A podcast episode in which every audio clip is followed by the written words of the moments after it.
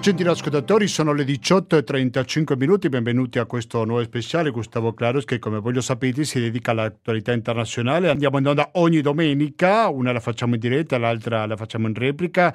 Se parliamo della diretta, stiamo parlando del 18 giugno 2023, quindi se ci sentite il 25, per correttezza, chiariamo subito che si tratta di una replica. In questa trasmissione, che sarà molto particolare perché fra 2 giorni soltanto, il 20 giugno, ci sarà una giornata mondiale dei rifugiati. Credo che questo ci serve, per così dire, come un buon pretesto per parlare di una questione sicuramente grave, soprattutto dopo quello che è successo questa settimana, dove sì, se il numero vengo confermato, è capitato la peggior tragedia umanitaria sul mar Mediterraneo della sua storia. Va ricordato quello che è successo il 3 ottobre 2013, quando all'incirca 360 migranti sono morti in mare, e naturalmente che è stato un prima e un dopo, una data spartiacque sicuramente su questo tema. E qua stiamo parlando che probabilmente saranno all'incirca il doppio. Io preferisco usare questo punto di domanda perché non è niente confermato, però tutto fa pensare che di questo stiamo parlando. Però noi non è che ci metteremo qui a piangere, tutt'altro, ci metteremo a analizzare questo fenomeno in questa ora e mezza di trasmissione, soprattutto delle cause, perché bisogna chiarire che molte volte quando uno pensa al rifugiato subito pensa a una guerra, subito pensa a una persecuzione politica e così via. Invece il panorama è così, è vero, però è un pochino più complesso, perché a questi dati va tenuto in conto la questione climatica, quindi come il clima è un fattore per uscire dal proprio paese, per andare a cercare una miglior fortuna. Però quando parliamo di clima, di cosa parliamo? Dell'aumento della temperatura, della siccità, di qual è il fattore principale che spingono a tanti cittadini del mondo ad andare via dalla propria terra di origine? Queste saranno alcune delle domande che proveremo a rispondere in questa trasmissione, e vi anticipo che abbiamo un'intervista esclusiva con il vicepresidente di Emergency, il quale ci farà una spiegazione qual è la postura di Emergency, cosa sta facendo di concreto Emergency per salvare questi migranti, ma anche capiremo come si muove il potere di fuoco, lo uso fra tante virgolette questo termine, che ha Emergency per salvare le vite. E va ricordato che non soltanto in Mediterraneo si trova Emergency, bensì anche in Africa e in Asia, in primo luogo naturalmente in Afghanistan. Ricordiamo la figura di Gino Strada, come era collegato a questo paese asiatico. Per parlare del clima e il rapporto che hanno con i migranti, ho un ospite sorpresa, molto ben voluto fra gli ascoltatori di Radio Cooperativa, che fra poco vi presenterò. Prima però ricordiamo alcune cose, come per esempio che sentiremo diversi intervistati, sentiremo musica, sentiremo tanta informazione con il tempo dovuto, come molti temi meritano, perché un tema come rifugiati sicuramente è un argomento complesso che va affrontato con la serenità che ci vuole, ma non sentiremo in nessun momento pubblicità.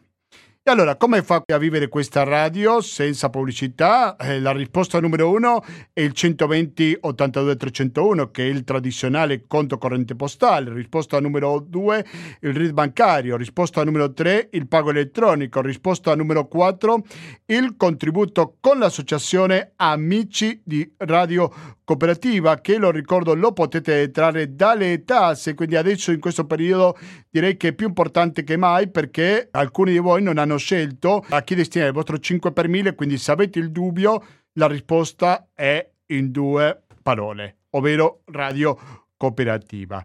Rimanete all'ascolto di questa emittente, fra poco torniamo con la diretta quando sono le 18:40 del 18 giugno 2023.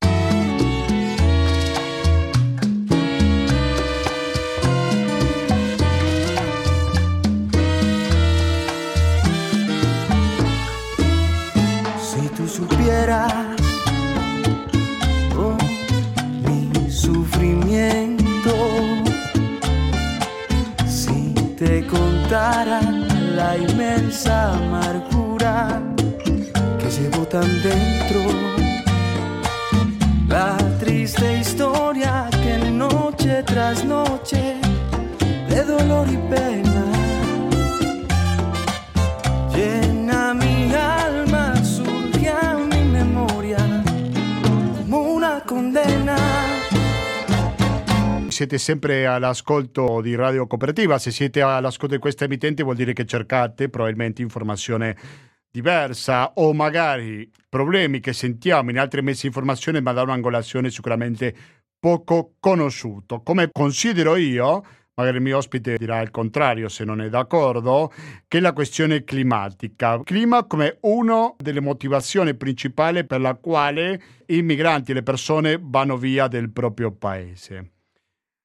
Allora, l'ospite che ho davanti, che in realtà non so se presentarlo perché è lui casomai che deve presentare me, si chiama Mario Brusamolin. Mario Brusamolin, buonasera e benvenuto. Ciao Gustavo, grazie dell'invito. Grazie a te per accettarlo. Mario Brusamolin è uno dei principali conduttori di questa emittente, che è esperto in clima. Credo che è la persona giusta per parlare di questi movimenti migratori che riguardano, per la giornata mondiale del rifugiato che ci sarà per chi ci ascolta in diretta dopodomani, 20 giugno, noi ci anticipiamo di 48 ore, diciamo, anche meno.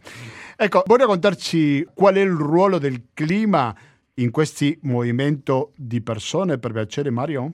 Sì, allora cominciamo da quello che è successo qualche giorno fa. Mi è arrivato un WhatsApp da parte di un mio caro amico non so chi è non sai chi è con un articolo di Repubblica, un articolo intitolato "Mai così tanti in fuga da guerre e clima, nel mondo sono più di 110 milioni". O purtroppo questo 110 milioni non si riferisce al numero complessivo, si riferisce al numero annuale.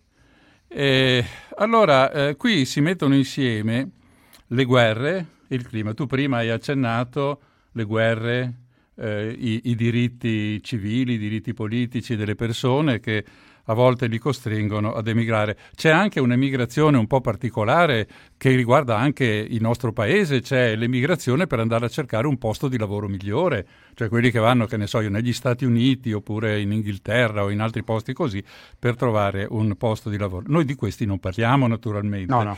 Ecco, noi parliamo dei migranti che hanno dei seri problemi a sopravvivere. C'è anche una distinzione da fare, secondo me, tra i migranti, che sono quelli che lasciano il proprio paese per una serie di motivi che poi vedremo, e i rifugiati. Perché il rifugiato ha una sua identità ben precisa, che è anche riconosciuta dalle norme internazionali, dalle leggi, dalle convenzioni internazionali. E di rifugiati climatici, come vedremo, non ce ne sono. Sono pochissimi, sono quelli in cui i cambiamenti climatici o l'emergenza climatica, qualcuno dice il riscaldamento globale, ha provocato la causa diretta per costringere le persone ad andare via. Faccio un esempio: nelle Isole Salomone ci sono degli atolli che sono finiti sott'acqua per l'aumento del livello del mare, l'innalzamento del livello del mare. Ecco, in quel caso la causa è diretta. Questo è sostanziale. Riprendo un attimo l'articolo. Scusami se ti interrompo, ma allora parliamo che non ci sono di cause dirette, ma ce ne sono di cause indirette, questo possiamo dire? Adesso lo vediamo. Perché una delle frasi che colpisce nell'articolo di Repubblica, che tra l'altro è un articolo fatto correttamente, dice a un certo punto: l'80% delle persone costrette a lasciare la loro casa proviene da paesi in emergenza climatica. Allora, da qui si potrebbe capire che l'emergenza climatica è la causa principale di questa immigrazione. In realtà le cose non stanno così, perché questa frase, secondo me, va interpretata. Allora, noi sappiamo che ci sono conflitti per motivi, diciamo così, politici o strategici.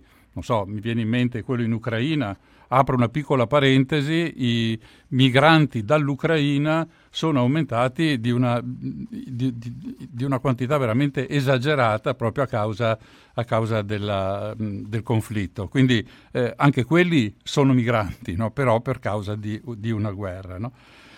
Ci sono altri conflitti, perché appunto l'emergenza climatica non è un fenomeno a sé stante, cioè tu dici esiste, punto, e basta. No, perché non finisce là.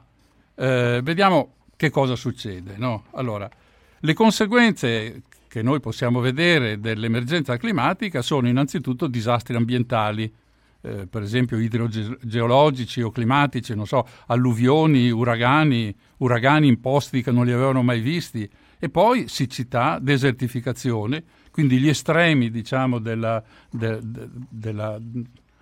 disgrazia: da una parte troppa poca acqua e dall'altra troppa acqua.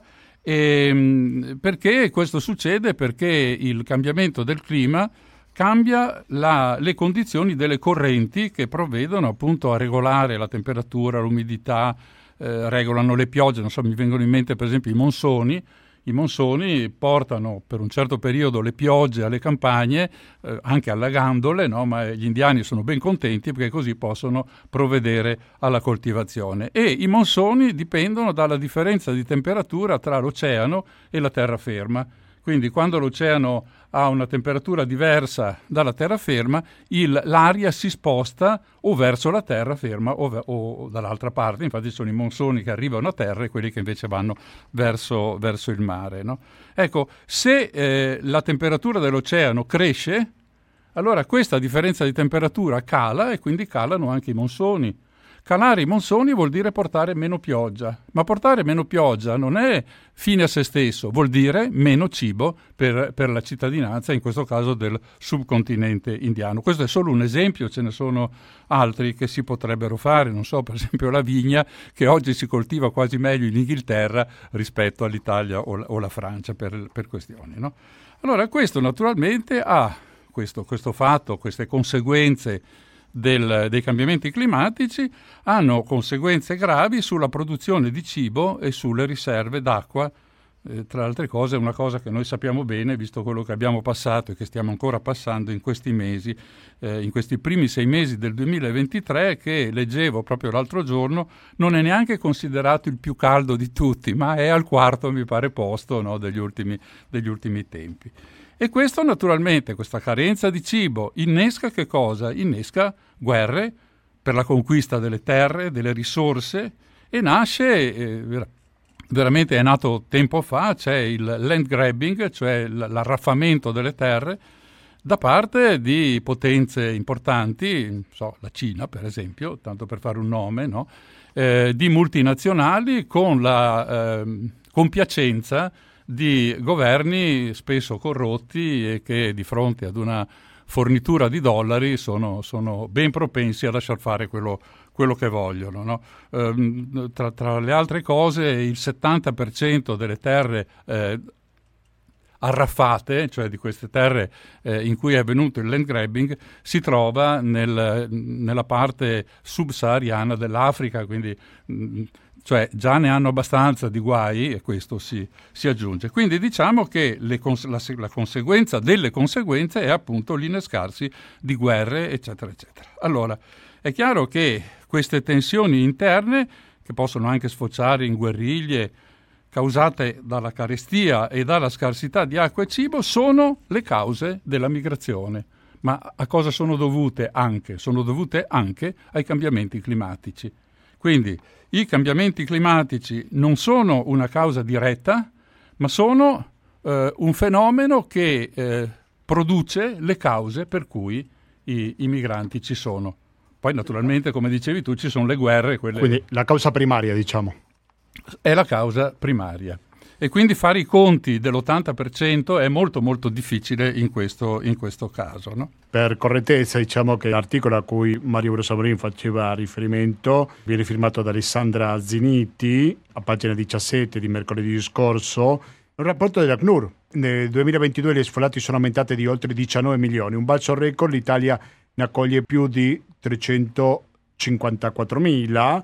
c'è un grafico in cui fa un riassunto, quello che dicevi prima te, Mario, l'80% dei rifugiati proviene da paesi con emergenza climatica, 21,5 milioni la media di rifugiati climatici ogni anno, e poi marca alcuni paesi in particolare, come per esempio il Bangladesh, il Pakistan, il Corno d'Africa, l'Afghanistan, il Sud Sudan, il Mozambico, il Camerun, il Sudan, il Sahel, quindi sono tutti paesi africani. Poi c'è un po' di Centro America, per marcare un po' la differenza, e poi ci sono quelli ucraina, la Siria, l'Afghanistan, quindi ci sono diversi paesi ma abbastanza concentrati, un po' come dicevi prima, proprio chi paga il prezzo più alto sempre è l'Africa subsahariana, no? Sì, direi che il Sahel, per i pochi che non lo sanno, è una fascia quasi orizzontale di terra che va dall'Oceano Atlantico fino all'Eritrea praticamente, no? Sì, io prima ho parlato dei paesi, ma anche stiamo parlando di sola, no? Come Sahel e certo. Corno d'Africa. Sì. Il Sahel è una delle terre più colpite, perché nel Sahel l'economia è basata quasi esclusivamente sull'agricoltura e sulla pastorizia.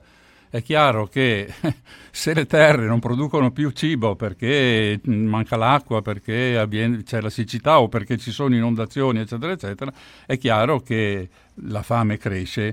Però la terra può affamare, ma anche dalla ricchezza altrui, purtroppo, perché stiamo parlando anche, ci sono molti paesi in cui le risorse o le materie prime sono abbondanti, no? Questo appunto si riferisce al discorso sul land grabbing che facevo prima, perché è chiaro che i paesi ricchi... prima di dire questo, scusami, c'è una cosa che a me viene sempre in mente, no? E cioè che noi italiani, europei, soffriamo molto meno i problemi derivanti dall'emergenza climatica rispetto ad altri paesi, non solo africani, anche dell'America Latina, dell'Asia orientale, eccetera. Da noi sostanzialmente quello che cambia sono i prezzi, cioè da noi aumentano i prezzi, noi vediamo che le cose non vanno bene perché aumentano i prezzi, e io non credo che sia solo perché c'è stata e c'è in corso una guerra. C'è un problema di fondo che è quello appunto del clima, di cui bisogna tenere conto. Pensiamo al riso, no, per esempio. Esatto. E allora nelle terre di cui stavamo parlando, abbiamo fatto l'esempio del Sahel, tanto perché secondo me è la zona più disgraziata, poverina, del mondo. Lì non è che aumentano i prezzi, lì aumentano i migranti, aumenta la fame, aumentano i morti e diminuisce la possibilità di sopravvivere. Ecco, questo volevo aggiungerlo perché sia chiaro che noi siamo tutto sommato avvantaggiati, siamo delle persone con fortunate possibilità. Fortunate, non lo so se è la fortuna, perché sai... No, dico per la parte del mondo in cui ci troviamo. Sì, no, certo, però sai, a me fa ridere quando parliamo per esempio dei paesi del terzo mondo e diciamo sono i paesi meno fortunati. Cioè non sono meno fortunati, sono i più sfruttati, è un po' diversa insomma la faccenda. Ecco. Sì. Ecco, per quanto riguarda invece il discorso che facevamo prima sulle risorse, è chiaro che non lo so, prendiamo per esempio la Cina e l'India. La Cina e l'India hanno una popolazione di quanti miliardi di persone? Adesso l'India pare che stia per superare la Cina, comunque sono 3 miliardi in due nazioni che sono praticamente il 40% del genere umano, no? E quindi le risorse diventano importanti, le risorse vanno prese dove ci sono. E quindi se non ci sono a casa propria vanno prese all'estero. Allora cosa si fa? Si parte. Una volta c'era il colonialismo, allora si chiamavano i generali, si organizzava un esercito, l'esercito partiva, no? E andava a combattere per conquistare delle terre, l'ha fatto anche l'Italia, per conquistare delle terre da sfruttare, da utilizzare, se volete usare un termine meno greve. Oggi invece dei generali si chiamano i commercialisti, gli avvocati, i faccendieri, quelli che vanno in giro con le carte Visa, no?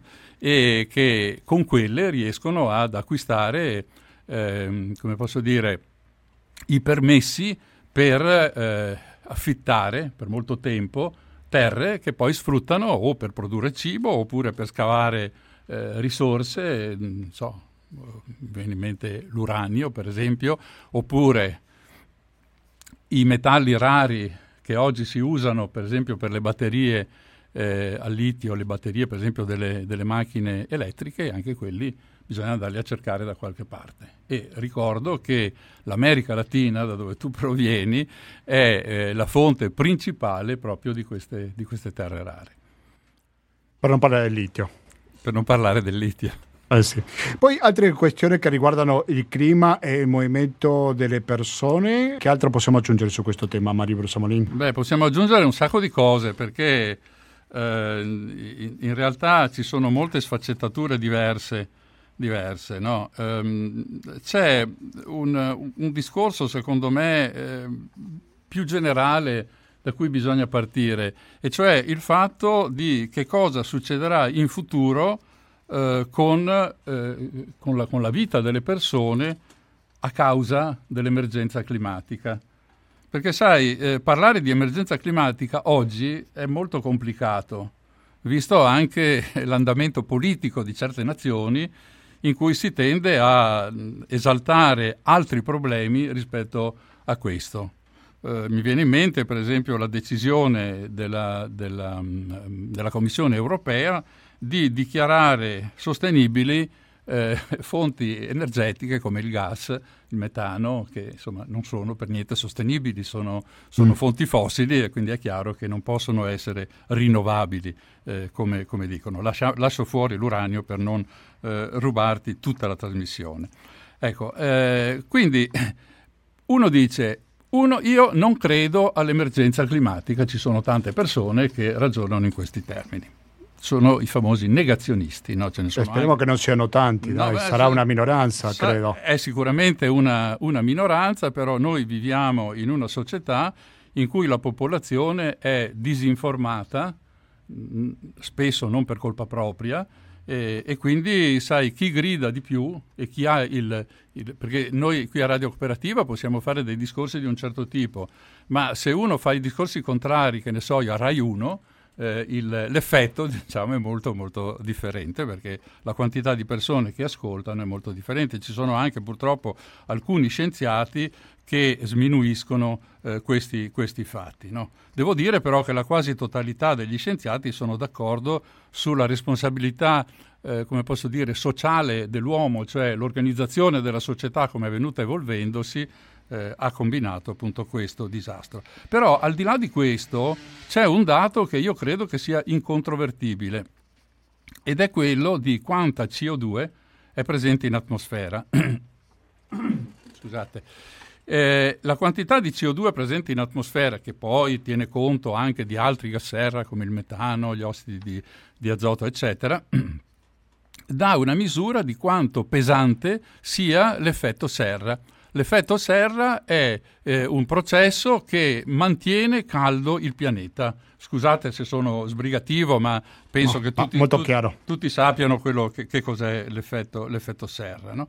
Allora, nelle ultime misure che sono state fatte, queste parti per milione di CO2 in atmosfera sono diventate 425.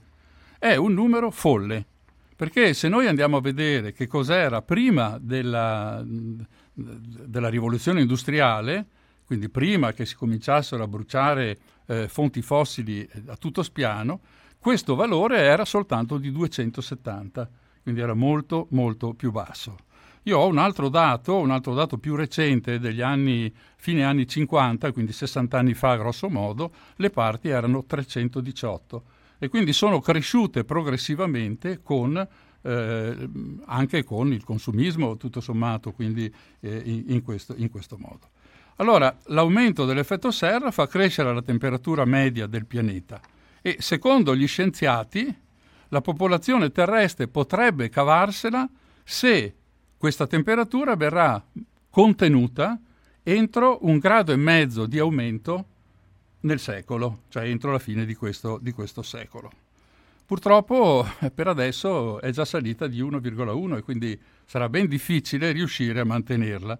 Le stime meno ottimistiche parlano addirittura di più di 4 gradi di aumento di temperatura. Uno dice: perché mi dai questi dati? Beh, te li do perché un aumento di temperatura di 4 gradi ci porterebbe in una situazione molto molto antica, quando l'uomo non c'era. 4 gradi? Sì, più di 4 gradi, ovviamente se non si fa niente, no? Naturalmente, se si continua ad aspettare e si lascia soprattutto, non so, ai comuni oppure ad alcune aziende il compito di fare qualcosa, mentre gli stati mi sembra che facciano abbastanza confusione. Ma dicevo che una simile situazione è avvenuta molto molto tempo fa, quando i mari erano 20 metri più alti di adesso. Credo che questo sia sufficiente per avere preoccupazione in questo senso.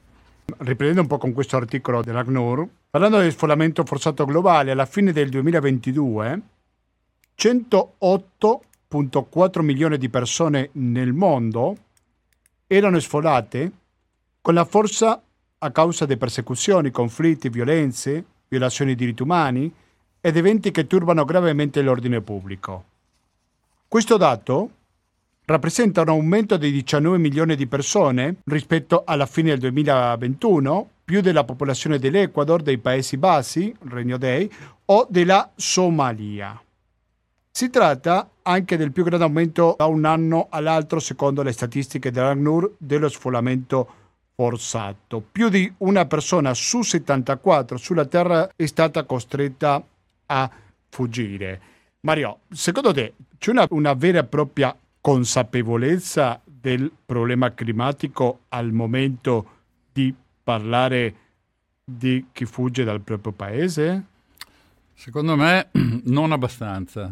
No, non voglio dire di no, perché magari poi qualcuno che ascolta si offende e dice ma come? Io invece lo so benissimo. Credo che non sia sufficiente. Anche perché quando noi parliamo della crisi climatica siamo sempre preoccupati di sapere come noi europei, noi statunitensi, diciamo, ecco, cioè i paesi ricchi, risolveranno la questione. Tu sai sicuramente che ogni anno, verso la fine dell'anno, di solito a novembre o dicembre, l'IPCC, che è un'emanazione delle Nazioni Unite che si occupa proprio di cambiamenti climatici, organizza una riunione di 2 settimane in posti sempre molto belli, devo dire, non so, Sharm el Sheikh piuttosto che in posti bellissimi, dove tutti i rappresentanti di tutti gli stati vanno a discutere di questo problema. E allora lì si capisce che cosa succede nel mondo, perché allora le posizioni sono praticamente 3. C'è la posizione dei paesi ricchi, Stati Uniti, Europa, eccetera, che sono preoccupati della propria produzione, quindi dell'industria. Io mi rendo conto che parlare di queste cose significa anche parlare dei posti di lavoro che questa produzione contempla. Però se non ci sarà da mangiare sarà un po' complicato poter parlare di posti di lavoro. La prima preoccupazione quindi è quella di mantenere alto il livello della produzione. Poi ci sono i paesi, chiamiamoli così, emergenti, ma ormai sono già emersi da un pezzo, non so, la Cina, l'India, il Sudafrica, il Brasile, questi paesi qua. E poi ci sono gli altri, che sono i paesi del terzo mondo. Questi non solo soffrono più di altri la crisi climatica, perché sono più fragili, perché hanno meno mezzi. Quando dico meno mezzi vuol dire che non hanno soldi, che non hanno strumenti e che non hanno nemmeno il know-how, cioè le competenze, diciamo, per intervenire. Allora, che cosa succede? Succede che da molti anni si continua a dire che dovrebbero essere i paesi ricchi ad aiutare i paesi poveri a sostenersi in una situazione di questo tipo. Parentesi. Oggi nessuno parla più di combattere i cambiamenti climatici.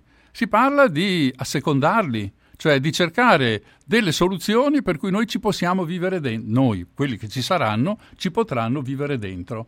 Quindi una politica di adattamento alla situazione nuova.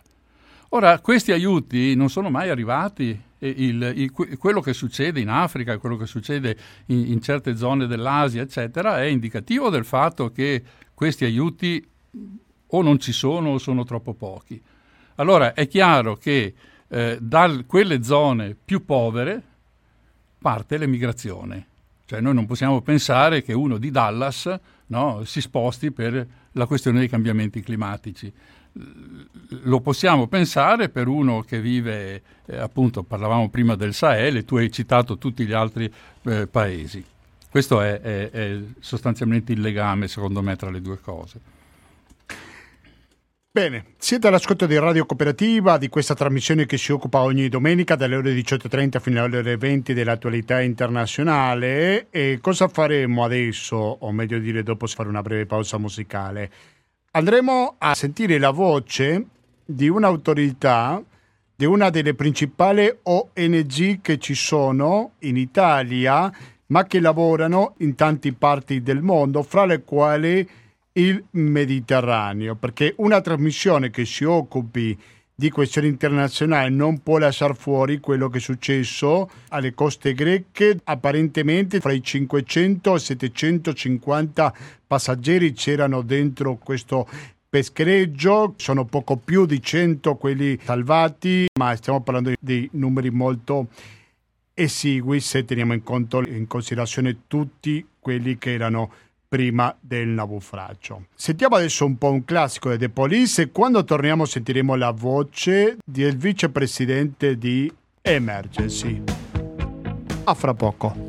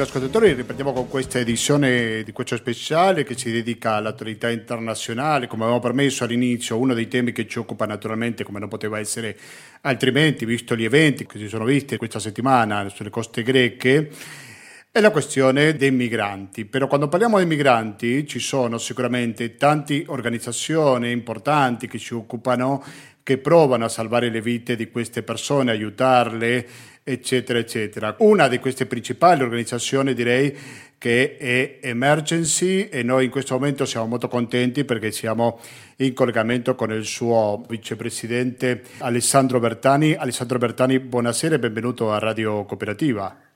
Buonasera Gustavo, buonasera a tutte le ascoltatrici e ascoltatori. Grazie mille per la sua disponibilità anche oggi di domenica. Alessandro Bertani, che valutazione fate voi come Emergency a proposito di questa tragedia? Se i dati venissero confermati potremmo parlare della peggior tragedia nella storia recente del Mediterraneo per quanto riguarda i migranti che provano ad arrivare in Europa.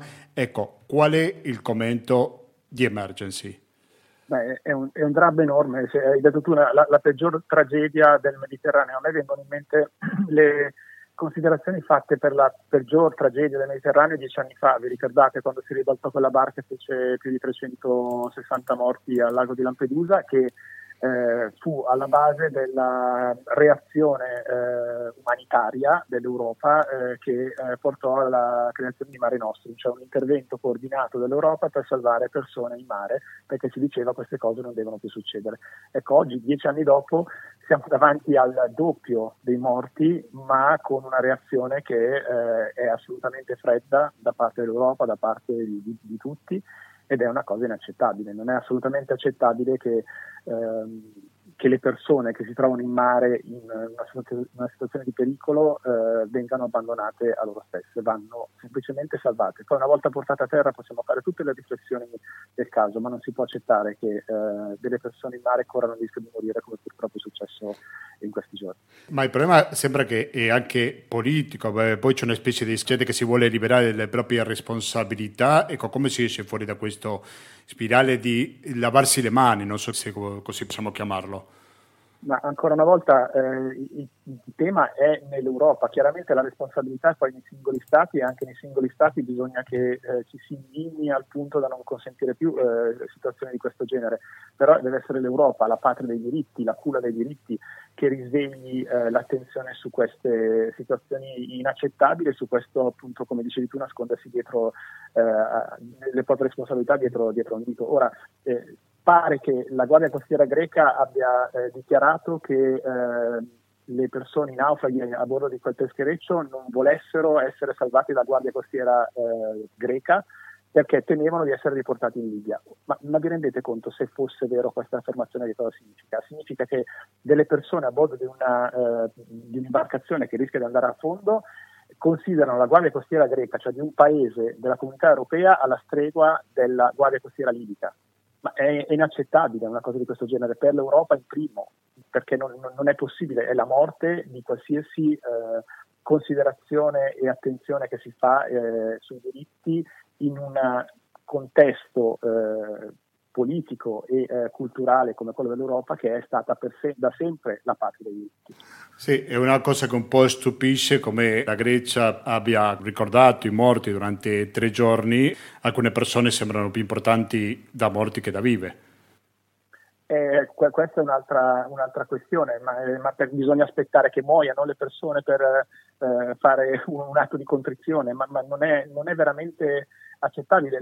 La politica dell'Europa, o di chiunque sia, che pensi di scoraggiare la partenza delle persone non soccorrendole, oltre a essere una politica criminale, perché non c'è un'altra definizione per darla, è una politica assolutamente senza futuro e senza possibilità di risolvere il problema. Non è né la soluzione né una delle soluzioni, perché come il tempo ha dimostrato anche in questi ultimi anni, intanto le ONG non sono un pull factor, nessuno riuscirà a fermare delle persone che vedono nell'attraversamento del Mediterraneo semplicemente l'ultima possibilità di sopravvivere, pur sapendo o mettendo a repentaglio la loro vita davanti a un viaggio così pericoloso, in quelle condizioni così pericolose, perché non hanno altra possibilità di sopravvivere alle situazioni impossibili alle quali sono sottoposte, no? Dopo anni magari di viaggio per raggiungere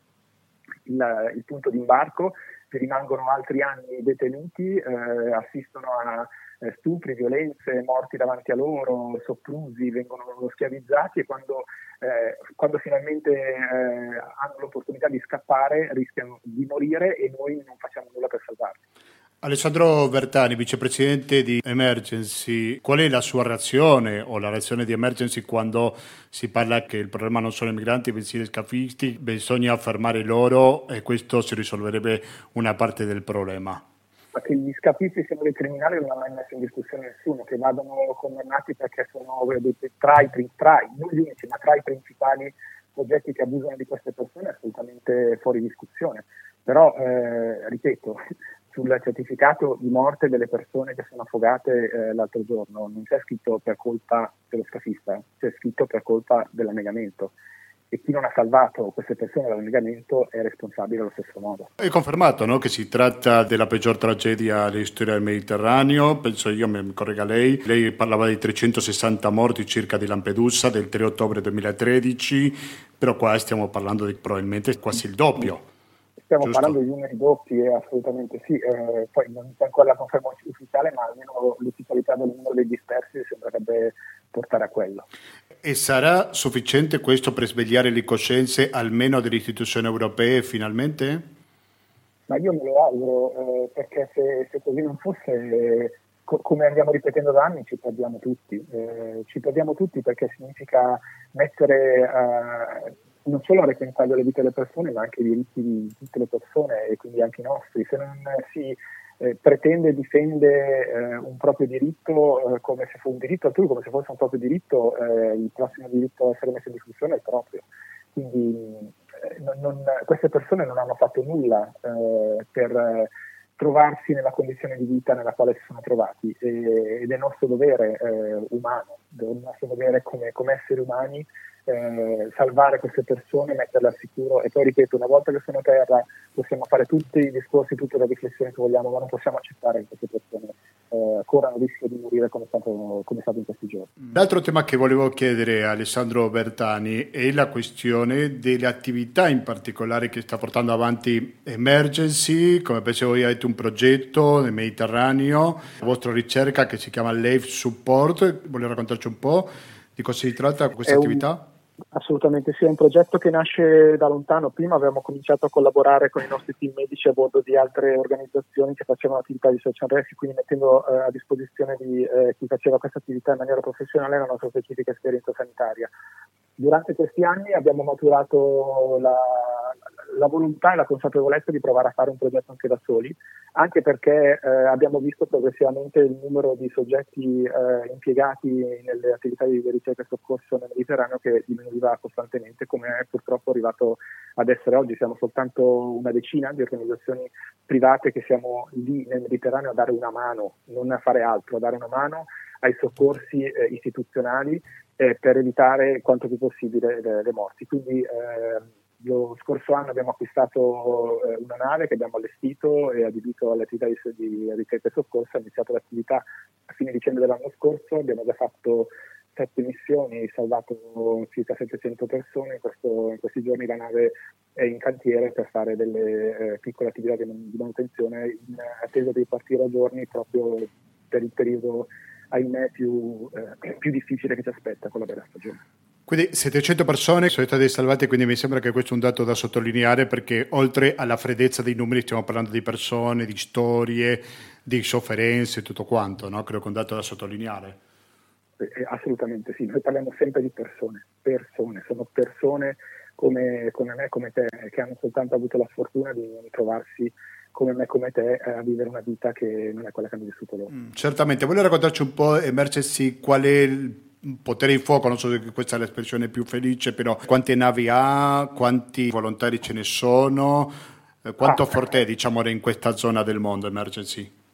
Allora, nelle missioni di ricerca e soccorso purtroppo abbiamo soltanto una nave al momento, è un progetto estremamente costoso e complicato da gestire, per cui che va ad aggiungersi alle nostre attività tipiche che continuiamo a portare avanti. Come voi sapete, noi siamo nati come organizzazione di chirurgia di guerra, per cui abbiamo ospedali in zone di conflitto ancora oggi e costruiamo e gestiamo ospedali all'estero anche di eccellenza per la sanità locale e operiamo anche in Italia, quindi non facciamo solo attività di social rescue. Questa è una delle attività che sarebbe di per sé sufficiente a giustificare appunto una delle attività di interesse generale umanitario, ma che va ad aggiungersi a tutte le altre, quindi ci auguriamo in futuro di poter dare un contributo ancora maggiore anche in questo specifico ambito, anche se comunque sia il nostro auspicio più grande che non sia più necessario il nostro intervento, non perché sia vietato per legge, ma semplicemente perché non ce ne sia più bisogno. Stiamo parlando del Mediterraneo perché è quello che ci costringe a occuparci la cronaca, però voi siete presenti in quali altri paesi? Ricordiamo Afghanistan soprattutto e poi... Afghanistan, che da 2 anni ormai sta vivendo l'ennesima crisi umanitaria pesantissima, ignorata dalla comunità internazionale. Siamo presenti in Sudan, dove ad aprile è scoppiata una guerra civile che non cenna a finire, anzi sta peggiorando la condizione. Khartoum è una capitale in questo momento molto bombardata e quindi molto difficile operare ormai nel paese. Siamo presenti in Sierra Leone, nel Kurdistan iracheno, siamo presenti in Uganda, siamo presenti in Italia, anche sul nostro territorio nazionale, con programmi di assistenza sanitaria e orientamento socioculturale per le persone in stato di bisogno che non riescono ad accedere al nostro servizio sanitario nazionale. Sì, credo che questo è importante ricordarlo, perché un'emergency, o almeno lo dico io da profano, e la materia lo collegava più che altro con le zone di guerra, invece voi siete anche al Mediterraneo, quindi non è che ci siete soltanto dove ci sono le bombe, giustamente, no? Guarda, come ci ricordava Gino, anche anche in un contesto come quello del nostro paese stiamo vivendo una guerra come in, tutto, come in grandi parti del mondo, la guerra fatta ai poveri. Non c'è altra definizione, no? Perché anche la questione dei migranti che attraversano il mare con le barche sono in cerca di asilo, come sono in cerca di asilo altri rifugiati in altre zone di guerra che abbiamo accolto giustamente negli scorsi 2 anni senza battere ciglio, no? Per esempio dall'Ucraina. La differenza forse è che le persone che attraversano il mare in queste condizioni sono semplicemente poveri, sono stranieri poveri, e questa è la cosa che non interessa a nessuno. Non so se voleva aggiungere qualcos'altro. L'unica cosa da aggiungere è continuate a seguire queste attività, non diventiamo indifferenti, perché davvero ci perdiamo tutti. Dobbiamo tenere alta l'attenzione su questi temi e costringere chi si governa in Europa, in Italia, nel mondo, ovunque, insomma, a tenere presente che la vita umana va salvata. Qualsiasi discussione si può fare poco. Io ringrazio tantissimo veramente Alessandro Bertani, lo ricordo vicepresidente di Emergency, grazie mille e buon lavoro naturalmente, ok? Grazie, buon lavoro a voi.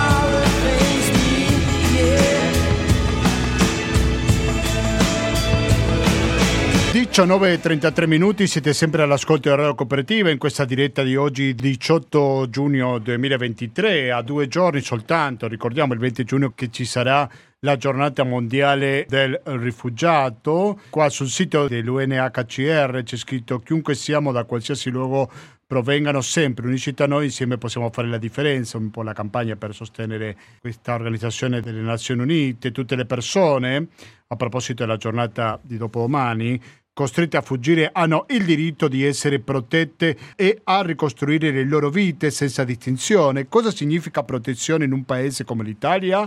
Asilo, accoglienza, integrazione, dare ai rifugiati la possibilità di imparare, studiare e avere accesso a percorsi di istruzione e inserimento lavorativo è essenziale per favorire il loro percorso di integrazione. Così presenta la giornata che ci sarà fra meno di 48 ore. Noi qua a Radio Cooperativa proviamo a dare un po' di informazione che prima ci dava il vicepresidente di Emergency a proposito di quello che questa ONG, e naturalmente non solo, stanno facendo per salvare vite.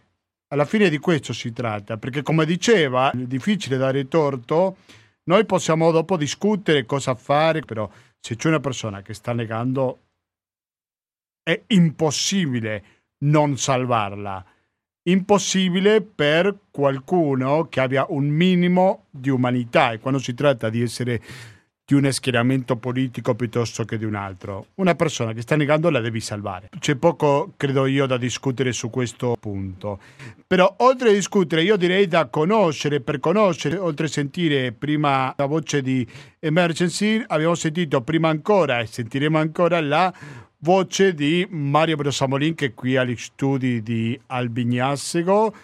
Ciao Mario ancora. Ciao Gustavo. Grazie per essere qui. Allora, ci sono alcuni dati, volevo commentare insieme a te, l'UNHCR, sui rifugiati, noi stavamo vedendo, sì. Magari non so se vuoi commentarlo, proprio, guarda, le cifre sono tonde, perché stiamo parlando di 10 anni, quindi dal 2012 al 2022. Sì, io ho il... Vai.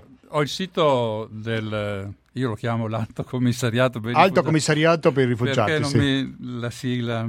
Allora, ho il sito aperto e ci sono due grafici e uno è più inquietante dell'altro. Il primo, qui si parla di rifugiati totali, non di rifugiati, non di migranti climatici di cui abbiamo parlato prima e di cui parleremo tra poco.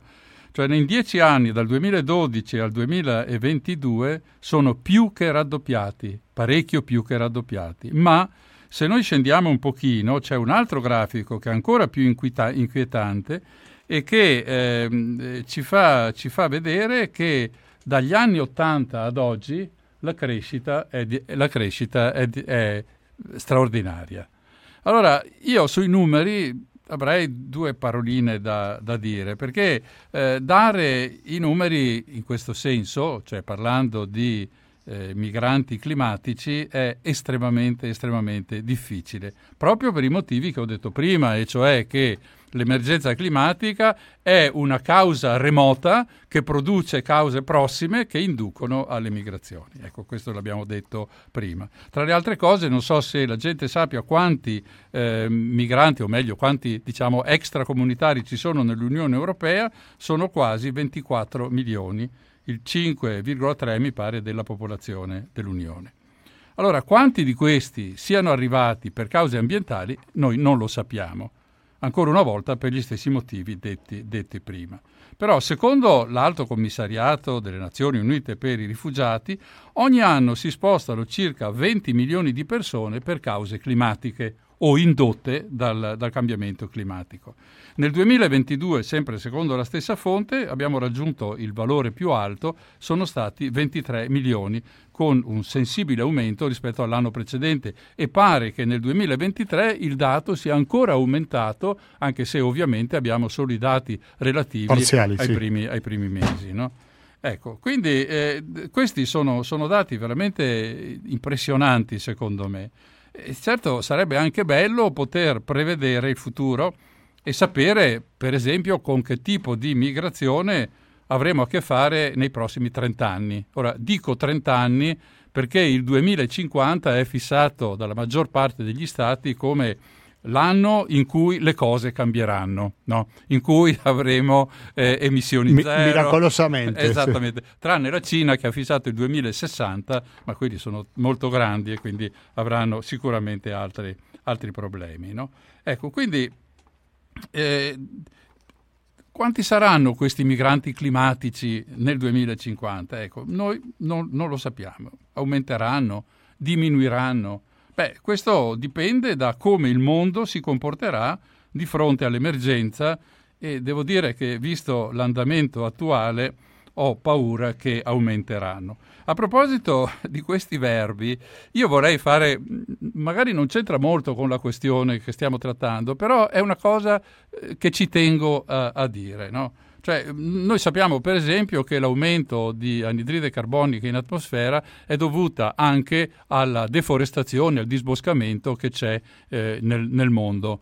Per parlare delle terre sopra le tue, cioè della foresta amazzonica, la foresta amazzonica è una dei pochissimi, forse l'unica zona al mondo che produce più ossigeno, cioè che assorbe più anidride carbonica di quanta ne emette. Bene, secondo uno studio che è stato pubblicato di recente sulla rivista scientifica Nature, pare che ci stiamo avviando verso il pareggio e quindi avremo che anche il più grande polmone che abbiamo sulla Terra, la più grande foresta pluviale, meglio, che abbiamo sulla Terra, anche questa diventerà una produttrice di CO2 invece che un assorbimento di CO2. Ecco, il verbo pericoloso è ridurre. Quando noi sentiamo dire che lo Stato ha ridotto del 50% la deforestazione, molti sono contenti, ma questo è un trucco. È un trucco veramente pazzesco, perché che cosa vuol dire ridurre del 50% la deforestazione? Vuol dire che invece di tagliare 1000 alberi al giorno, noi ne tagliamo 500. Quindi significa che continuiamo nell'opera di distruzione delle foreste, in questo caso, no? Ecco, questo è un verbo veramente che, sul quale bisogna stare molto, molto, molto attenti, no? Ecco. Quanti saranno i migranti? nel 2050. Qualcuno ha fatto dei conti. Ora, le stime... Con alto rischio di essere sbagliati. Ma adesso quando ti dico i numeri capirai quanto differenza c'è tra i dati, perché i dati variano da 250 milioni a 1 miliardo. E quindi, per quello che dicevo prima, risulta impossibile prevedere. Quello che possiamo dire è che saranno purtroppo veramente tanti. Quindi presentando una sfida sicuramente per tanti paesi del mondo, soprattutto quelli ricchi, no? Sì, è il discorso che facevo prima, e cioè che l'adeguamento all'emergenza climatica è assolutamente indispensabile, non solo per noi, perché noi possiamo vivere meglio, ma anche per limitare fenomeni drammatici come quello delle migrazioni dai paesi poveri, che poi abbiamo appena sentito il vicepresidente di Amnesty quello che ci ha raccontato, insomma, è una cosa drammatica ed è alla fine una conseguenza proprio di tutto questo discorso che stiamo facendo. Tanto per continuare con questo interessante sito dell'Alto Commissariato per i Rifugiati delle Nazioni Unite, lo trovate su unhcr.org in inglese. C'è un paragrafo che parla dei flussi di rifugiati, persone in situazione simile a quelle dei rifugiati e altre persone bisognose di protezione internazionale della loro regione di origine o della loro regione di asilo. E su questo parla della Africa subsahariana in primo luogo, con 27,2 milioni. Poi delle Americhe, adesso con il plurale, certo, con 6,1, Asia e Pacifico con 15,7, Europa, ci sono anche l'Europa, 9,1. Se vuoi dire qualcosa, aggiunge qualcosa, Mario, mi fermi. Sto cercando i dati perché io ho trovato dei dati diversi. Vai. Adesso sono contento se mi contraddici. No, non ti contraddico te. Dammi un momento che cerco tra le carte, appena lo trovo ti comunico. Perché lì si parlava delle migrazioni climatiche, quindi non generali ma climatiche, future delle varie zone. Adesso sapere dove diavolo, quando avete tante carte davanti, sapere dove sono è sempre... non è facile trovarle. No, è sempre un grosso problema. Vabbè. Intanto sì, perché qua c'è questo grafico di cui davo conto prima, fa una distinzione fra la regione di origine delle persone che partono e la regione di asilo, quindi verso dove vanno. E credo che questo è un dato che contraddice un po' questo luogo comune secondo il quale tutti gli africani arrivano in Europa o in Italia, ci invadono. Si dà questo dato. Dall'Africa subsahariana sono partiti 27,2 milioni, l'abbiamo detto prima, e sai quanti si fermano dentro quest'area del mondo? 25,3. Cioè dentro quale area? Dentro l'area dell'Africa subsahariana, quindi gente che parte dell'Africa subsahariana e va a un paese vicino, non dico un altro quartiere ma quasi, certo. Quindi a un paese vicino, a un'altra regione in zona, quindi di 27,2 25,3 non cambiano zona, e stiamo parlando dell'80%, 90%, che numero è? 9 su 10? Sì. Non so, dovrei avere una calcolatrice. Sì. Una cosa simile succede in altre parti del mondo. Hai trovato questo dato, Mario? Sì. Allora, qui si parla di previsioni, cioè diciamo le aree più colpite dall'emergenza climatica saranno ovviamente anche quelle da cui partiranno il maggior numero di migranti. C'è una beffa oltre al danno, e cioè che la maggior parte di queste aree sono quelle che producono meno gas serra e quindi sono quelle meno responsabili dell'emergenza climatica. È un paradosso, ma che la subiscono di più magari. Esatto, che la subiscono di più ma la producono di meno. Allora, secondo i dati che ho trovato su un sito che mi sembrava abbastanza serio, però adesso non ricordo, abbiate pazienza, si prevedevano quasi 100 milioni di sfollati dall'Africa subsahariana, poi Asia orientale e Pacifico 50 milioni, Nord Africa e America Latina 20, mentre per Europa e Asia occidentale appena 5 milioni, ovviamente, no? Quindi diciamo che ancora una volta è l'Africa che subisce il maggiore danno, in questo senso, e quindi la maggiore migrazione. Sul fatto della migrazione interna alle zone, effettivamente è è così, no? Sì, anche la tua speranza è di tornare quanto prima al punto di partenza, no? Non so se avevi qualche altro dato da aggiungere, Mario Brusamolin. Sì, qua io alla Cooperativa. Ho un'ultima cosa. Vai, ultima addirittura. Sì, l'ultima. Mi spaventi parlando così, Mario. Vabbè, vai. No, perché che riguarda, ne parlavamo prima fuori onda, diciamo, della distinzione che c'è tra il migrante e il rifugiato, no?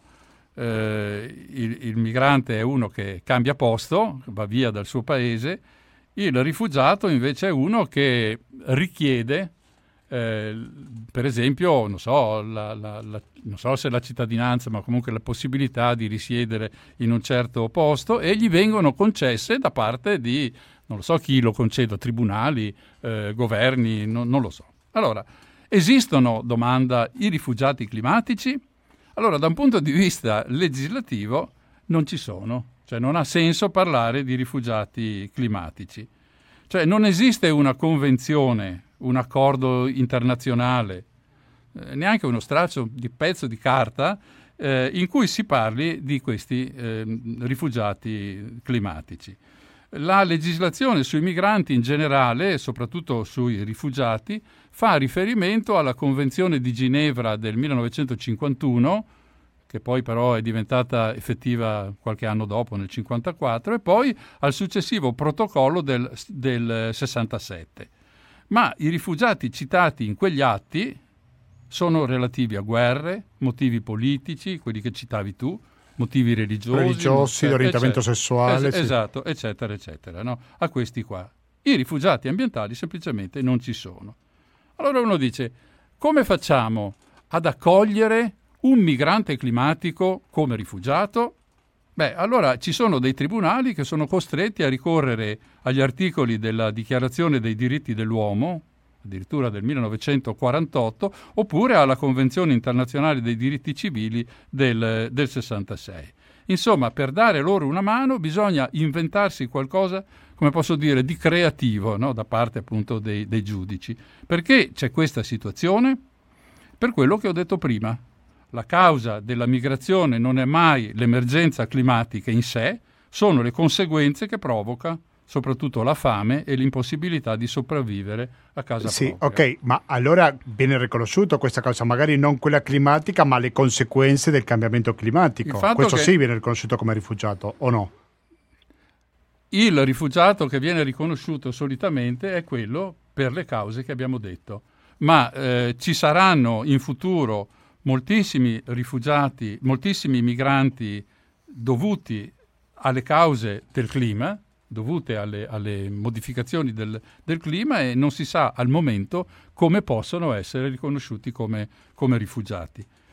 Poi chiaramente ci sono, forse l'ho già detto prima, ci sono dei casi particolari, citavo l'esempio delle Isole Salomone, cioè è chiaro che se un'isola sprofonda nel mare... Mi ricordo che c'era il presidente di un microstato, non mi ricordo se Isole Salomone, che aveva fatto una conferenza stampa proprio vestito di giacca e cravatta con l'acqua proprio sopra le ginocchia, per raccontare al mondo di come il suo paese stava parendo. Esatto, negandosi. Sì. Io ricordo parecchi anni fa, non so se era il presidente o il primo ministro delle Maldive, che aveva fatto un consiglio dei ministri con come si chiama, bombole d'ossigeno, maschera, eccetera, sotto il livello del mare, per far capire com'era la situazione. Poi è stato esonerato, dopo è cambiato, no? Ecco. Forse un'altra cosa che, per quanto ne so io, che magari non è moltissimo, ma insomma questo è quello che si legge, ci sono alcune eccezioni al comportamento sulla legalità, diciamo, sulla legge. Ci sono due stati che hanno istituito un visto speciale per le persone sfollate per disastri naturali, e dunque comprese quelle provocate dai cambiamenti climatici. Una è la Finlandia e l'altro, indovina, è l'Argentina. Esatto, è l'Argentina. Devo sentirmi fiero per questo, Mario? Beh, io credo di sì, insomma, io lo sarei. Che caratteristiche hanno questi due paesi così diversi fra di loro da aver preso in considerazione la questione climatica a differenza degli altri 198 paesi al mondo? Non è facile rispondere a questa domanda, probabilmente. No. Questo è, potrebbe essere oggetto di una nuova trasmissione. Vabbè, allora ti do appuntamento internazionale. Sicuramente. Facciamo l'ultimissima pausa musicale prima dei saluti.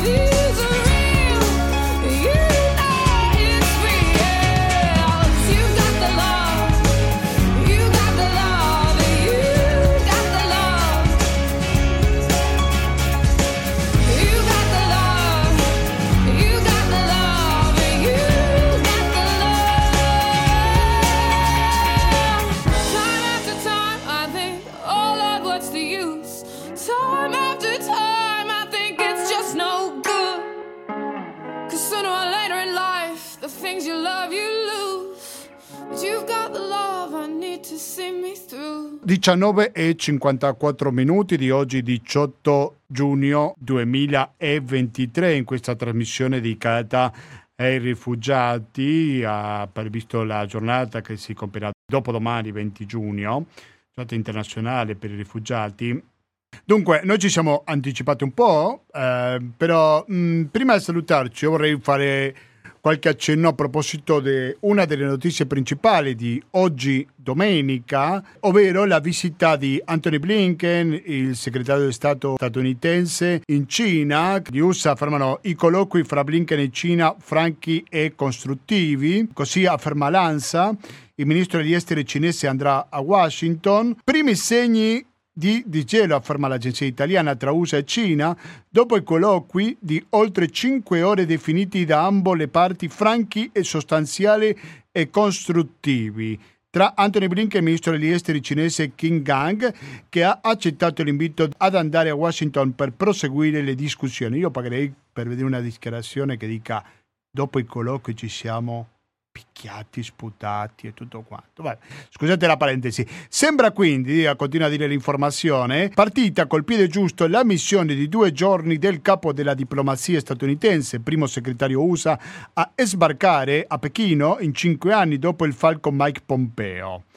La visita era stata cancellata a febbraio in seguito alla crisi dei palloni spia cinesi, che aveva accresciuto le tensioni tra le 2 superpotenze legate a diversi dossier, dal commercio alla tecnologia, dalla guerra russa in Ucraina a Taiwan. Un punto, quest'ultimo, su cui Pechino non pare intenzionata a cedere, perché ha privilegiato la questione di Taiwan è il fulcro dell'interesse fondamentale della Cina. La questione più importante nella relazione Cina-USA è il rischio più importante, chiusa virgoletta, ha messo in guardia Qin. Nessuno si attende volte clamorose, ma le prime reazioni sembrano suggerire che si è sulla giusta traiettoria per mettere in carreggiata relazione al punto più basso dall'instaurazione della relazione diplomatica dal 1979, cosa che non è conforme agli interessi fondamentali dei 2 popoli né soddisfa le aspettative comuni della comunità internazionale, come ha sottolineato Pechino. Tra gli obiettivi di Blinken nella sua missione di 2 giorni a tu per tu con i vertici della diplomazia cinese, mentre è ancora incerto un possibile incontro con Xi Jinping, il più importante è la de-escalation, abbassare la temperatura mantenendo aperti canali di comunicazione diretta per gestire responsabilmente la relazione ed evitare errori di valutazione, e quindi possibili conflitti nella crescente rivalità tra i 2 paesi. Il secondo è sollevare le preoccupazioni USA e alleati su una serie di temi bilaterali e regionali, un menù ampio che spazia dalla guerra in Ucraina a Taiwan. Il terzo è esplodere aree di potenziale cooperazione a partire dal clima. Se le cose andranno per il verso giusto, come pare, la missione di Blinken dovrebbe spianare la strada ad altre visite come quella della segretaria al Tesoro Janet Yellen e al commercio Gina Raimondo e preparare il terreno per un incontro tra Joe Biden e Xi, forse a margine del G20 in India in settembre o al vertice APEC a San Francisco in novembre, dove il presidente cinese è già stato invitato. Lo stesso inquilino della Casa Bianca ha detto venerdì di sperare di incontrare nuovamente Xi nei prossimi mesi per, parlare delle legittime differenze che abbiamo, ma anche di come andare d'accordo, gettando altra acqua sul fuoco su quello che aveva già definito come uno stupido pallone, così è virgolettato a proposito della polemica di qualche mese fa che ha annullato la visita del segretario di Stato statunitense in Cina. Dunque, gentili ascoltatori, è arrivato il momento di salutarci perché ormai sono le 19:59. Non senza prima ringraziare il mio ospite molto particolare, che è Mario Brusamolin. Grazie Mario per aver dimostrato ancora per l'ennesima volta la tua conoscenza a proposito della fisica, del clima e tutto quanto, è responsabile pure del meraviglioso sito internet Radio Cooperativa, cioè www.radiocooperativa.org. Sono io che ti ringrazio perché questo è un tema che va trattato.